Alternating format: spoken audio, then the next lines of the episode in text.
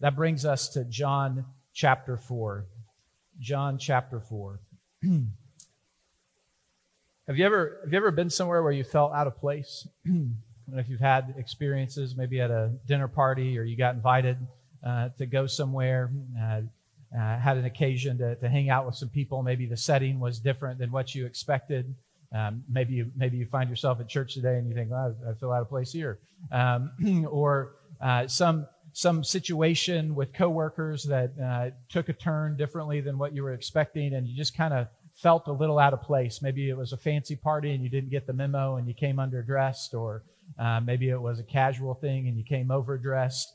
Uh, whatever the case may be, um, we've all had moments where we've found ourselves as the outcast, uh, feeling like we didn't belong somewhere.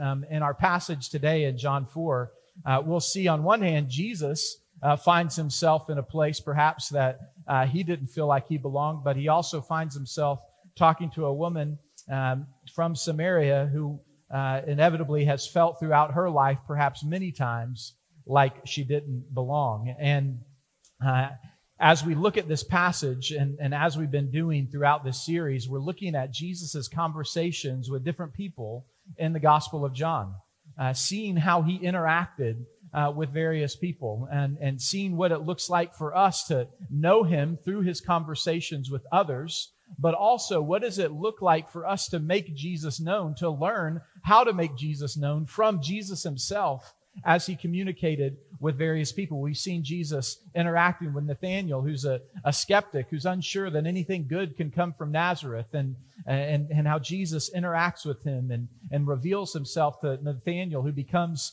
a disciple and a follower of Jesus, and how in John 3 we see um, Nicodemus who's seeking, who's looking for answers, who's trying to figure it out, who knows a lot of stuff but hasn't yet figured out what it means to be born again, how Jesus uh, directs him and speaks him to find this new life, this life after uh, birth that's found in Christ. And, and now we come to Jesus' interaction with the Samaritan woman in John chapter 4. This is a passage that's familiar uh, to many Christians, and perhaps even if you're not super familiar with the Gospel of John, you may be familiar with this story and this interaction that Jesus has with the Samaritan woman. It's one uh, that shows us a lot about uh, both how to make Jesus known as well as uh, a little bit about who Jesus is. It reveals his identity to us.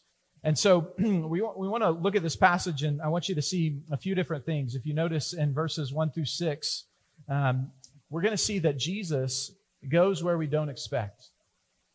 Jesus goes where we don't expect. You heard the passage read, uh, but it says that that Jesus basically has been doing some ministry um, in, in Judea and is departing again for Galilee. It says in uh, verse two, and uh, there's throughout Jesus' ministry times where Jesus often removes himself when there's a, a big to do about his ministry. He uh, will remove himself from John the Baptist here as people are starting to, to compare the ministry of John the Baptist and the ministry of Jesus. And later on, as the Pharisees and the religious leaders will uh, come to a fever pitch in terms of their opposition to Jesus, he'll remove himself uh, from the area because his time had not yet come. And we see that sort of thing happening.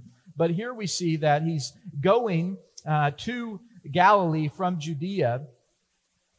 And it says in verse 4 he had to pass through Samaria, and he came to a town of Samaria called Sychar, near the field that Jacob had given to his son Joseph. And Jacob's well was there. So Jesus, wearied as he was from his journey, was sitting beside the well, and it was about the sixth hour or about noon. Jesus finds himself in a place that we don't expect. Now, a devout Jew during this time on his way from Judea to Galilee would have likely passed around Samaria.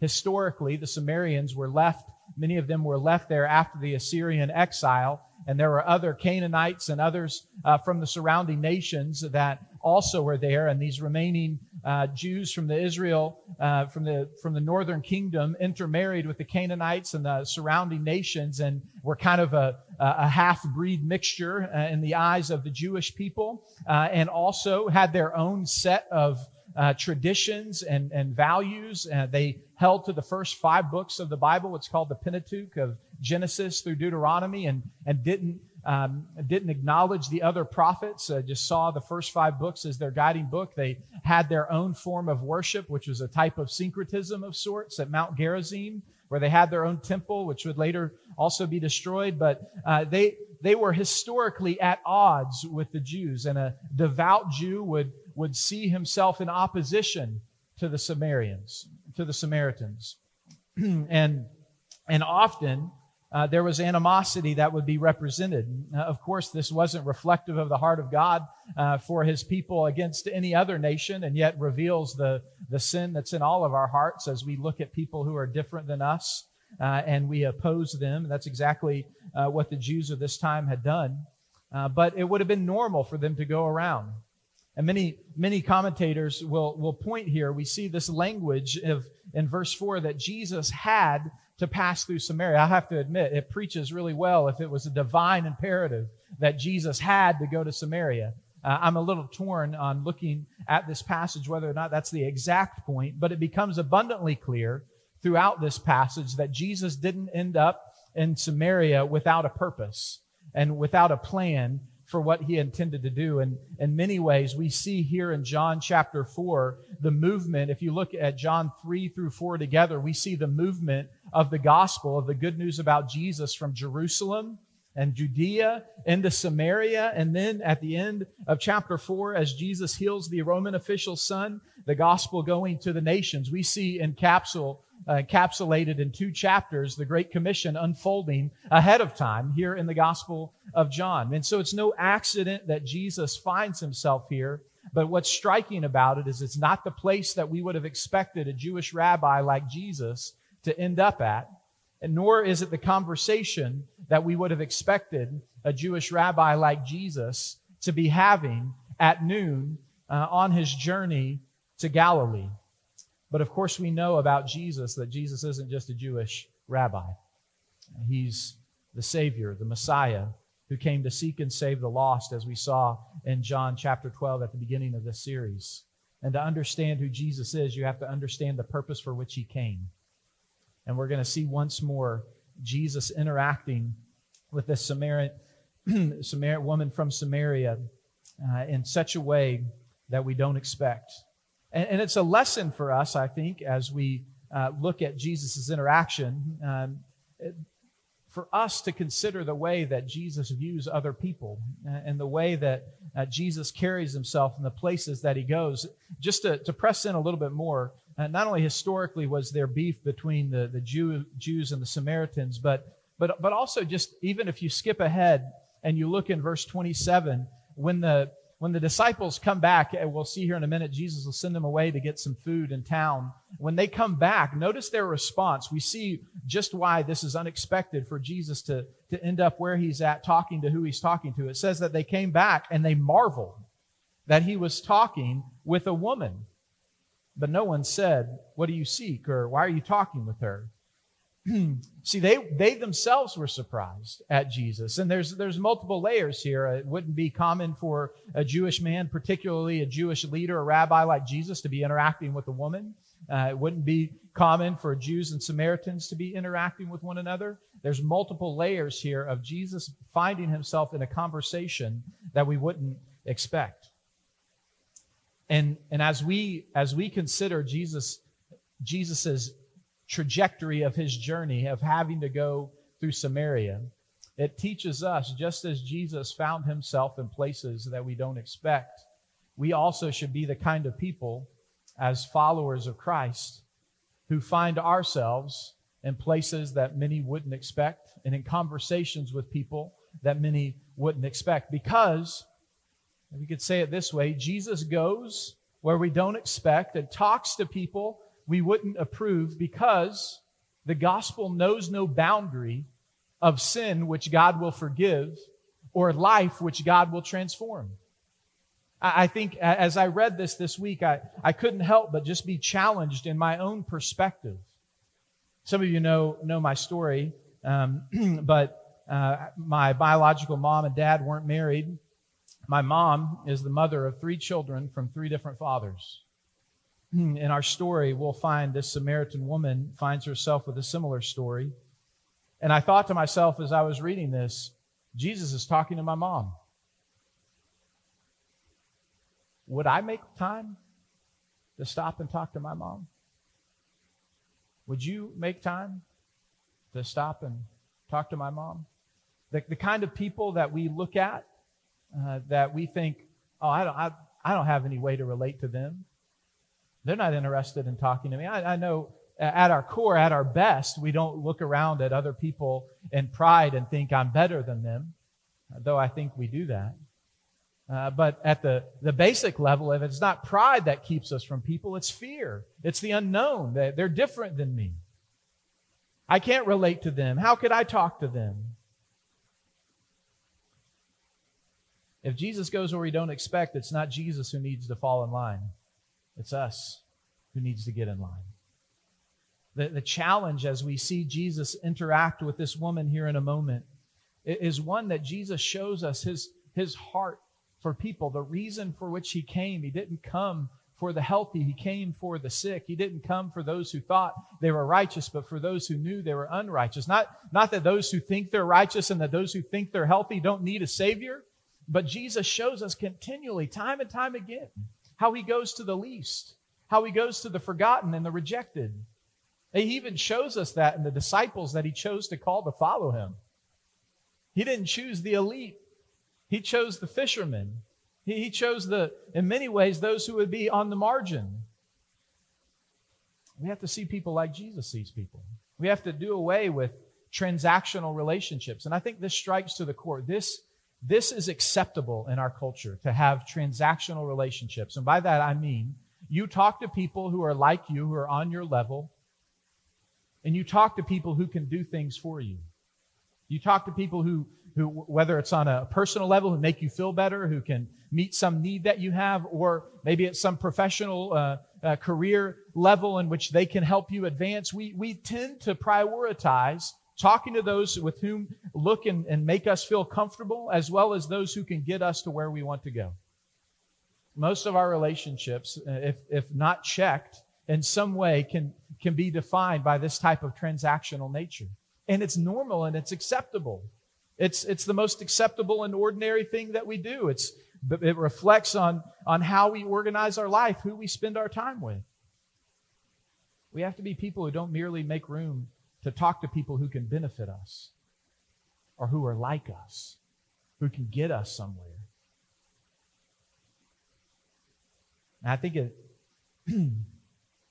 as we look at Jesus' ministry throughout the Gospel of John, there are many times that we're not only challenged by Jesus' words, but we're challenged by his actions, by the way he carried himself, by the places that he went, by the people that he talked to.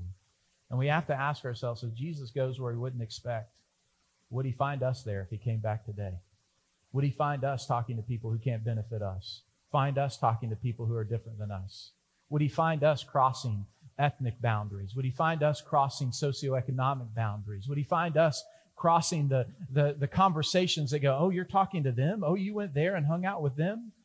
You see, I, I think sometimes in our culture today as Christians, we, as we hear this, especially uh, in this present moment, there's a tendency where we can think, oh yeah, this will make Christianity look good if we go do these things. If, if I'm cool and I'm hanging out with, with the sinners and and I'm uh, I'm I'm over here and I think we need to we need to be willing to go to the places where where there is need go to the places that uh, cross uh, the boundaries often because we're we're not being held by our comfort but by we're being driven by the gospel. But we're not doing it to look cool and acceptable in our culture. We're doing it because we're following Jesus.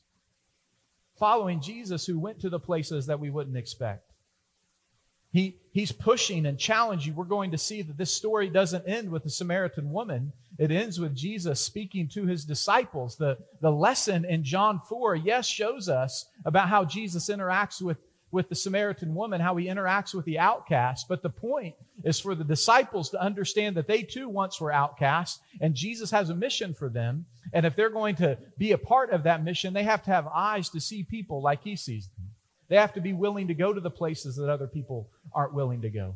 If comfort is the defining uh, reality of our lives, we will not carry out the work that God has called us to do. If comfort and security is what we seek above everything else, we will not be able to follow in the footsteps of our Savior. because he goes to the places that we don't expect. He talks to the people that we wouldn't approve.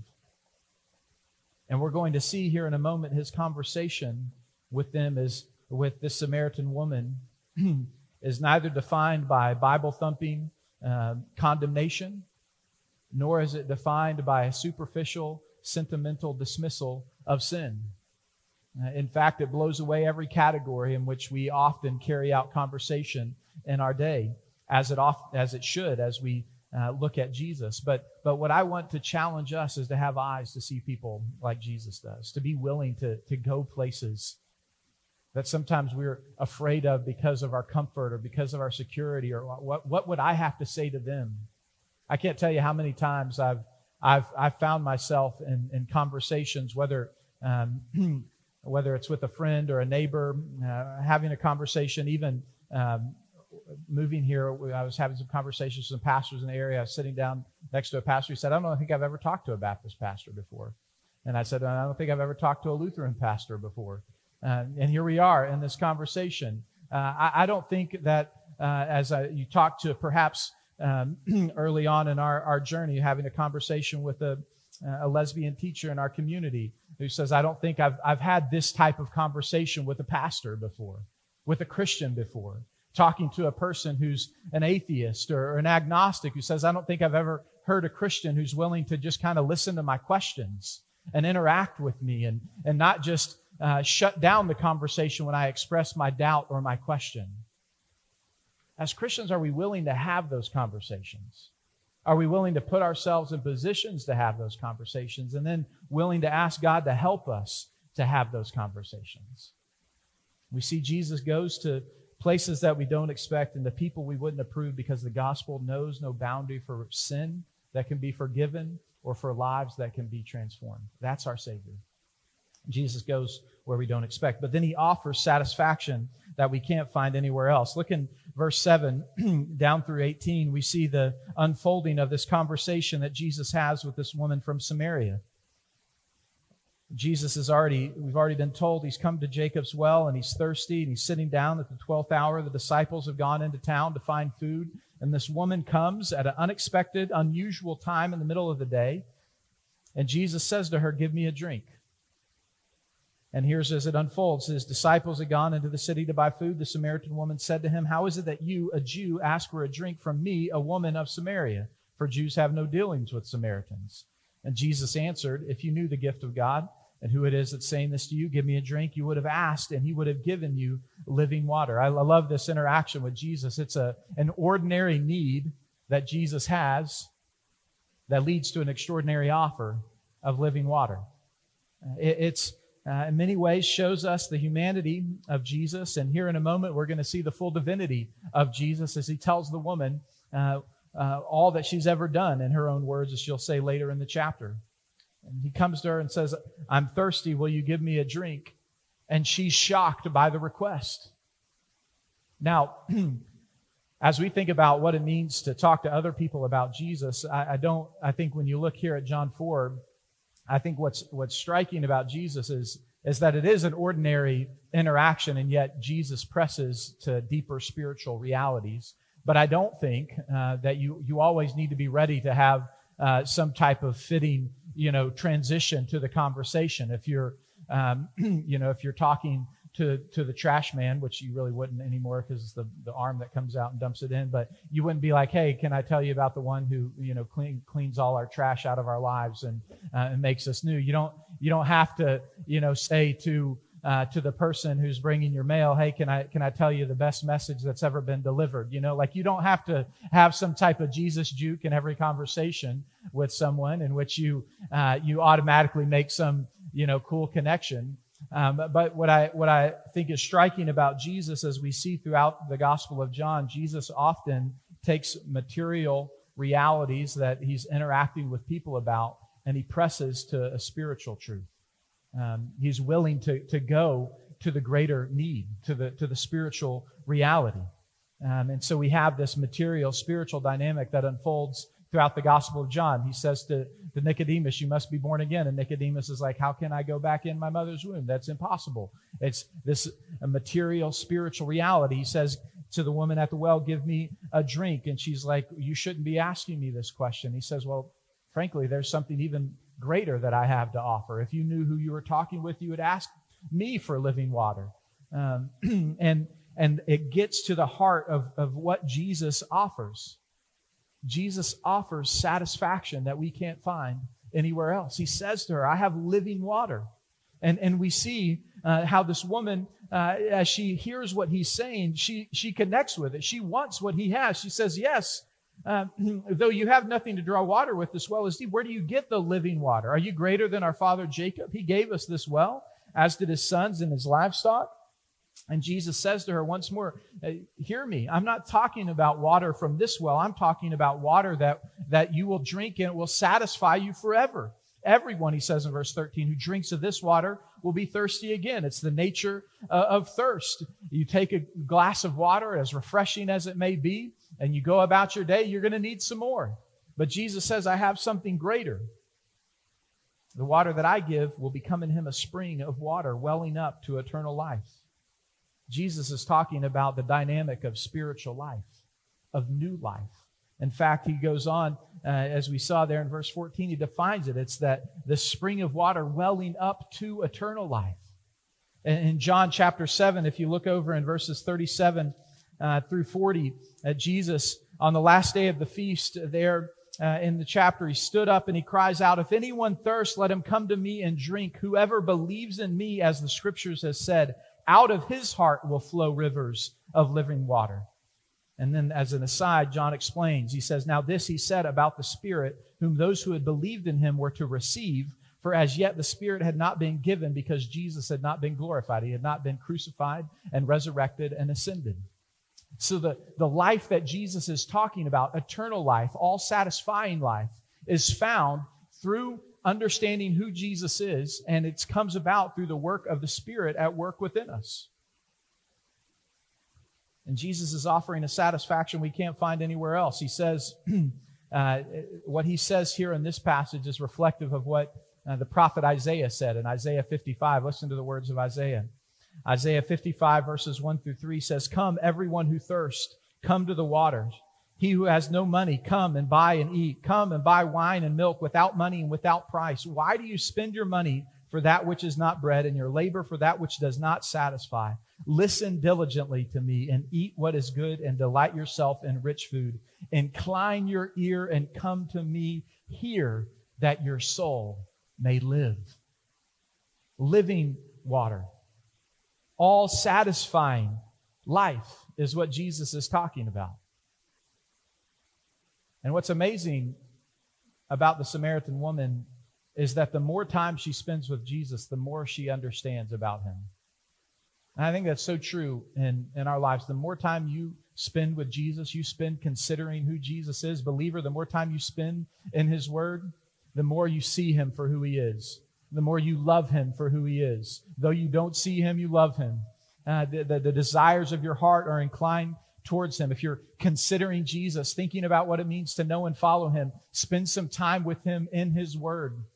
And the more you see him, if your heart is open, the more you spend time with him, the more clearly you will see him. And that's exactly what the Samaritan woman does. It says, after he speaks of this living water that springs up from within, that satisfies and that refreshes, he says, she says to her, Sir, give me this water. I don't want to come back to this well. She's still focused on the physical, not quite fully capturing what Jesus has said, but Jesus Jesus is about to go there. I don't know if you've been in conversations, maybe you've overheard a conversation, maybe you've been in a conversation where everything's going fine, uh, but then the conversation goes there. Jesus is about uh, to seemingly do that. Look what he says in verse 16. Jesus said to her, Okay, go call your husband and come here. And the woman said, Oh, I have no husband. Perhaps a dodge to his question, but Jesus knows. He says, You're right in saying that. I have no husband, for you have had five husbands and the one you now have is not your husband. What you have said is true.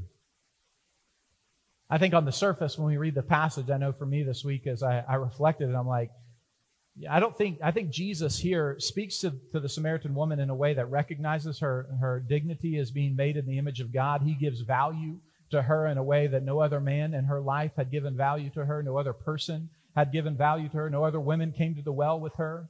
Um, we don't know the backstory. Maybe she's just been married five times and uh, all five of her husbands have died, in which case I wouldn't want to be the sixth husband, right? Uh, but uh, most likely, uh, it's a reflection of sexual immorality uh, in her life. The man that she's living with now isn't her husband, as Jesus points out.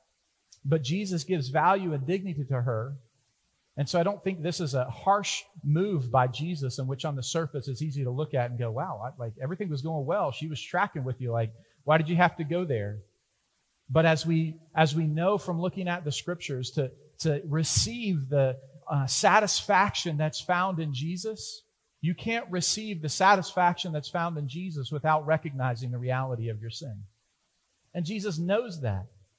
And Jesus is telling her that the thing in which she's been looking to apparently is relationships and the value that she uh, receives from the men in her life.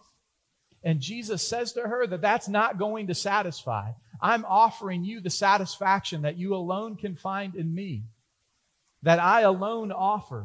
And in order to receive that offer, in order to receive that satisfaction, you have to know the reality of your sin. We won't find satisfaction in Jesus unless we see the other things that we're, unless we see the other things that we're seeking to find satisfaction in for what they are. And, and the prophet Jeremiah will use this language of broken cisterns the, the default reality of our life apart from Christ as we dig cisterns and pour water in them and think that that water is going to be there to satisfy. And those cisterns rust out and they leak out and they find us empty and unsatisfied time and time again. Jesus says, I offer you living water, and it's a source that will spring up eternally within you if you trust in me. But you can't know living water in Jesus unless you see the sin that's destroying your life elsewhere. Unless you see the reality of sin in your life that, that, that leaves you languishing to perish.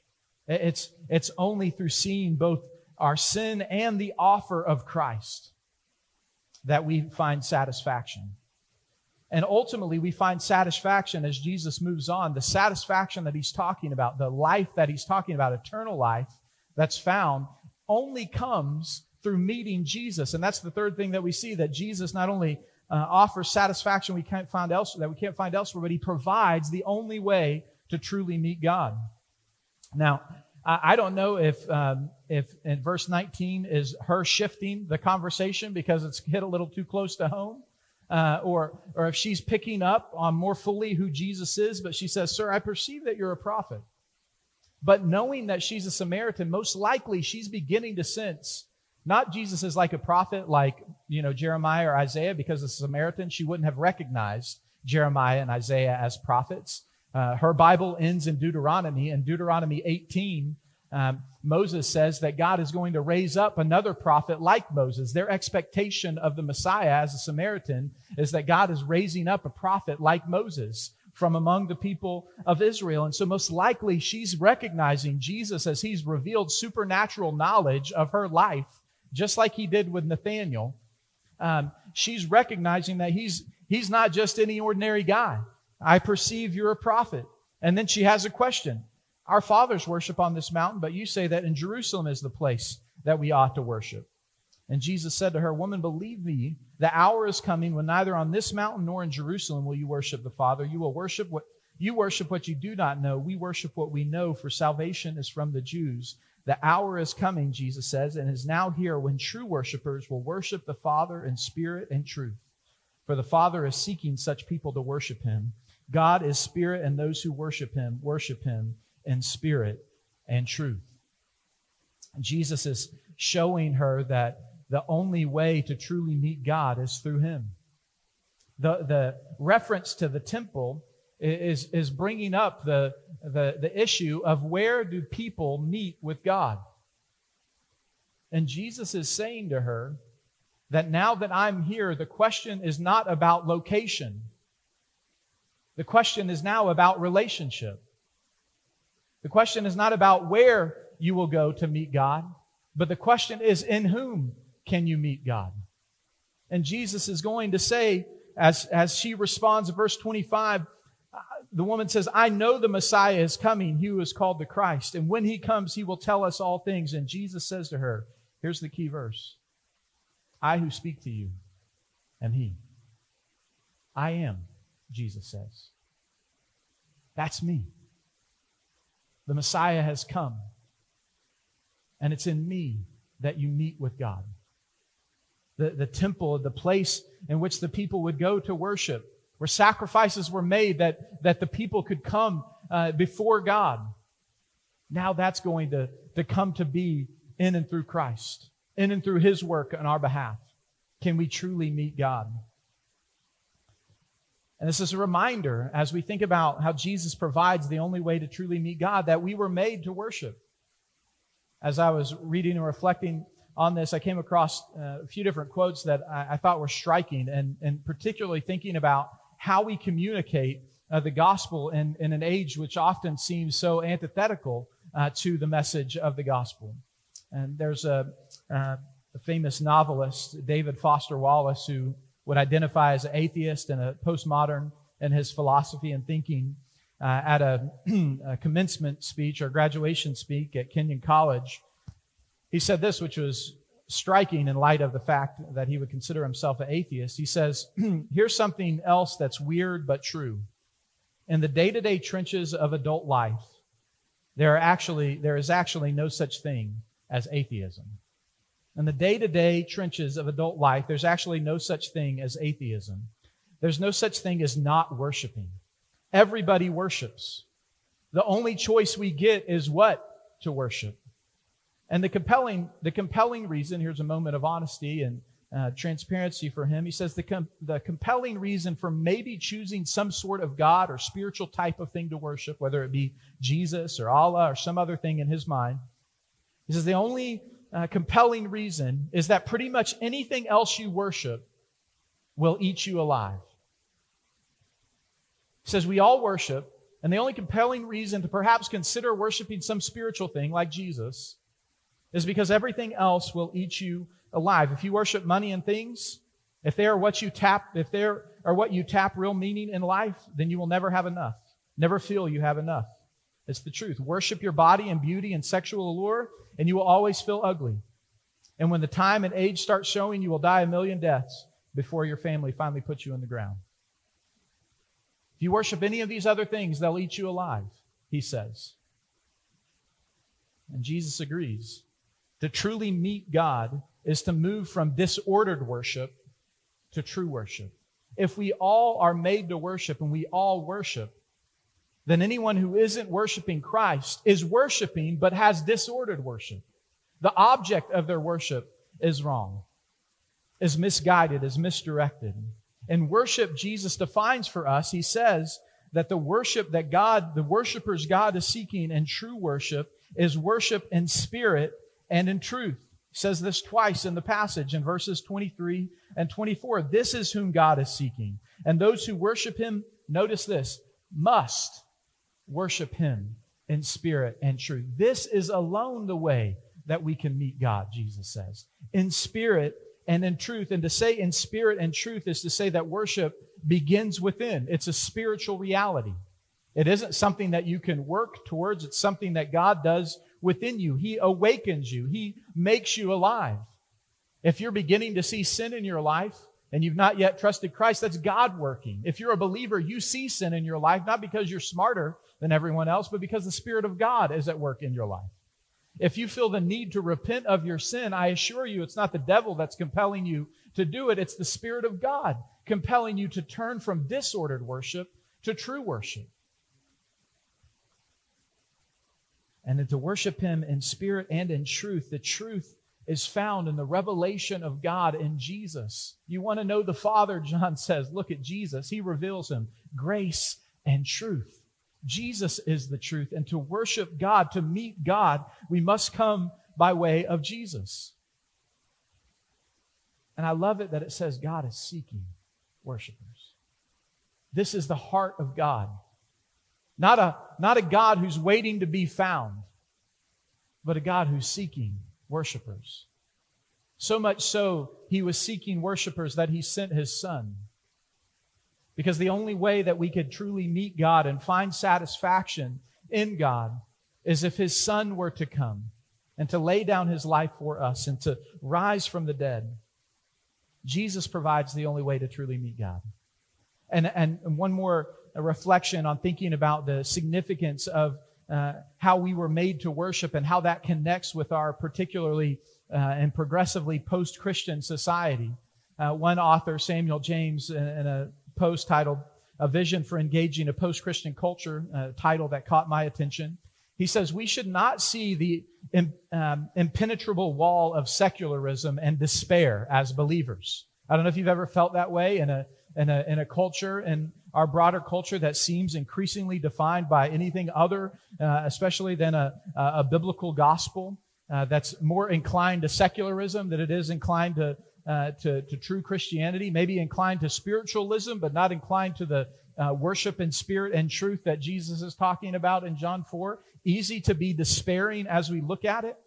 The author, James, says we should actually see what's happening. And what's happening is worship, worship, worship. The soul cries out for transcendent truth.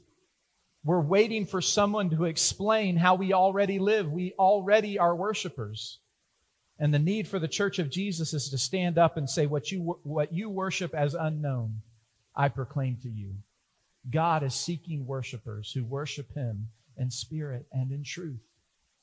Spiritual life that can't be found in the physical stuff of this world. Your, your worth is not in what you own, the hymn writers, uh, Gettys tell us. Our, our value isn't in the stuff that we accumulate. Our value isn't in the transcendental spiritual realities that are out there or whatever they may be. Our worship is in the Spirit and our worship is in the truth that's found in Jesus, and the only way to meet God is through Jesus Christ. Jesus speaks truthfully and honestly with the Samaritan woman and offers her satisfaction that she can't find anywhere else and, and provides for her the only way that she can truly meet God. And it says she left her pot and she went into town and she told everyone what she had found. And ultimately, we see Jesus ends this passage with the disciples. And the final point that I want us to see is that Jesus invites us to see and labor in the harvest. The disciples come back. Of course, they're shocked at who Jesus is talking to. It says the woman left her watering jar and went away into the town and said to the people, Come see a man who told me all that I ever did. Can this be the Christ? And then everyone went out to town and they were coming to see him. And then Jesus has this interaction with the rabbis. And uh, I love uh, Jesus does to the disciples what he just did to the woman um, at the well. Uh, he says, the disciples said to one another, Has anyone brought him something to eat? Which is striking to me that Jesus earlier said that the disciples had gone away into the city to buy food, and they're like, Hey, we got back. Did we eat Jesus' snack? You know, like, did anybody get Jesus the food? Um, and and Jesus says to him, says to them, I have food to eat that you do not know about. To which my response is always when I read this, well, why didn't you tell us that before we went into town, right? Um, but Jesus didn't say that, and he says, my food is to do the will of him who sent me and accomplish his work. Do you not see, do you not say that there are yet four months and then comes the harvest? Look, I tell you, lift up your eyes and see, he says, the fields that are white for harvest. Already the one who reaps is receiving wages and gathering fruit for eternal life, so that the sower and the reaper may rejoice together. For here the saying holds true one sows and another reaps. I sent you to reap that for which you did not labor, and others have labored, and you have entered into their labor. Jesus is saying, with his coming, now that the Lamb of God who takes away the sin of the world has come, the time has come. The time for harvest has come. It's a time for, for reaping. It's a time for sowing and reaping together. The time of the prophets, John the Baptist ends the time of the prophets. The Messiah has come. The harvest has come. And Jesus is telling his disciples, the harvest is here you know, when you read the Gospels, Jesus tells us very clearly that our charge is to make disciples of all nations. Jesus tells us very clearly that our charge is to bear witness to the gospel, to, to who Jesus is. But do you know, often when we see the way that Jesus compels his disciples to actually take action, the way he does it is he challenges them to look at the reality that's out there differently than what they currently are. He sees people, and what Jesus sees when he sees people is he sees people as sheep without a shepherd. When Jesus looks out at the crowd, he sees a harvest. Uh, he sees a field that's white for harvest, that the grain is ready to be harvested, that the, the reaping is now. It's as if Jesus is compelling us to see the work that I'm inviting you into, I'm going to do. It's ready. There are people that are needing a shepherd. There are people that are ready to, to respond to Jesus. And he's inviting his disciples to see it differently and then participate in it, to join him in the work, in the labor, in the places that we wouldn't expect, in the places that make us perhaps uncomfortable, that challenge us to go beyond our boundaries so that we might make him known. He's inviting his disciples and inviting us to see and labor in the harvest. The time in which we find ourselves is still the harvest.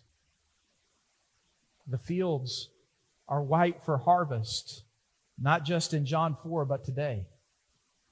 And the question is will we be distracted like the disciples and miss that? Or will we be reminded that we too, you see, the option isn't are you a Samaritan woman or are you a disciple? The reality is everybody's a Samaritan woman in this passage. Everybody is in need of the, the grace and mercy of God, the satisfaction that He alone provides, the, the, the way to truly meet God. The disciples uh, were in the same place as her. And when we respond to Jesus, when we come to see Him for who He is, we can't help but enter into the work.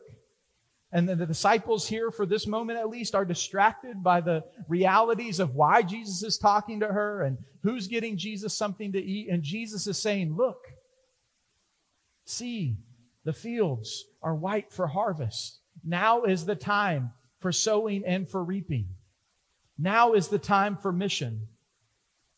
The disciples show us how to be distracted. The Samaritan woman shows us the joy of being a witness. I read it earlier, but she said, Come see a man who told me all that I've ever done. You see, I think when we look at the Samaritan woman, we're reminded that we may not be the strongest apologist, we may not be the most eloquent speaker, we may not be the, the, the boldest and the most impassioned witness. But when you follow Jesus, you've got one job. And your one job is to get people to Jesus. It doesn't matter how much you stumble over your words, over how silly you may feel, over how uncomfortable you may be. Our one job is to get people to Jesus. Come, see a man.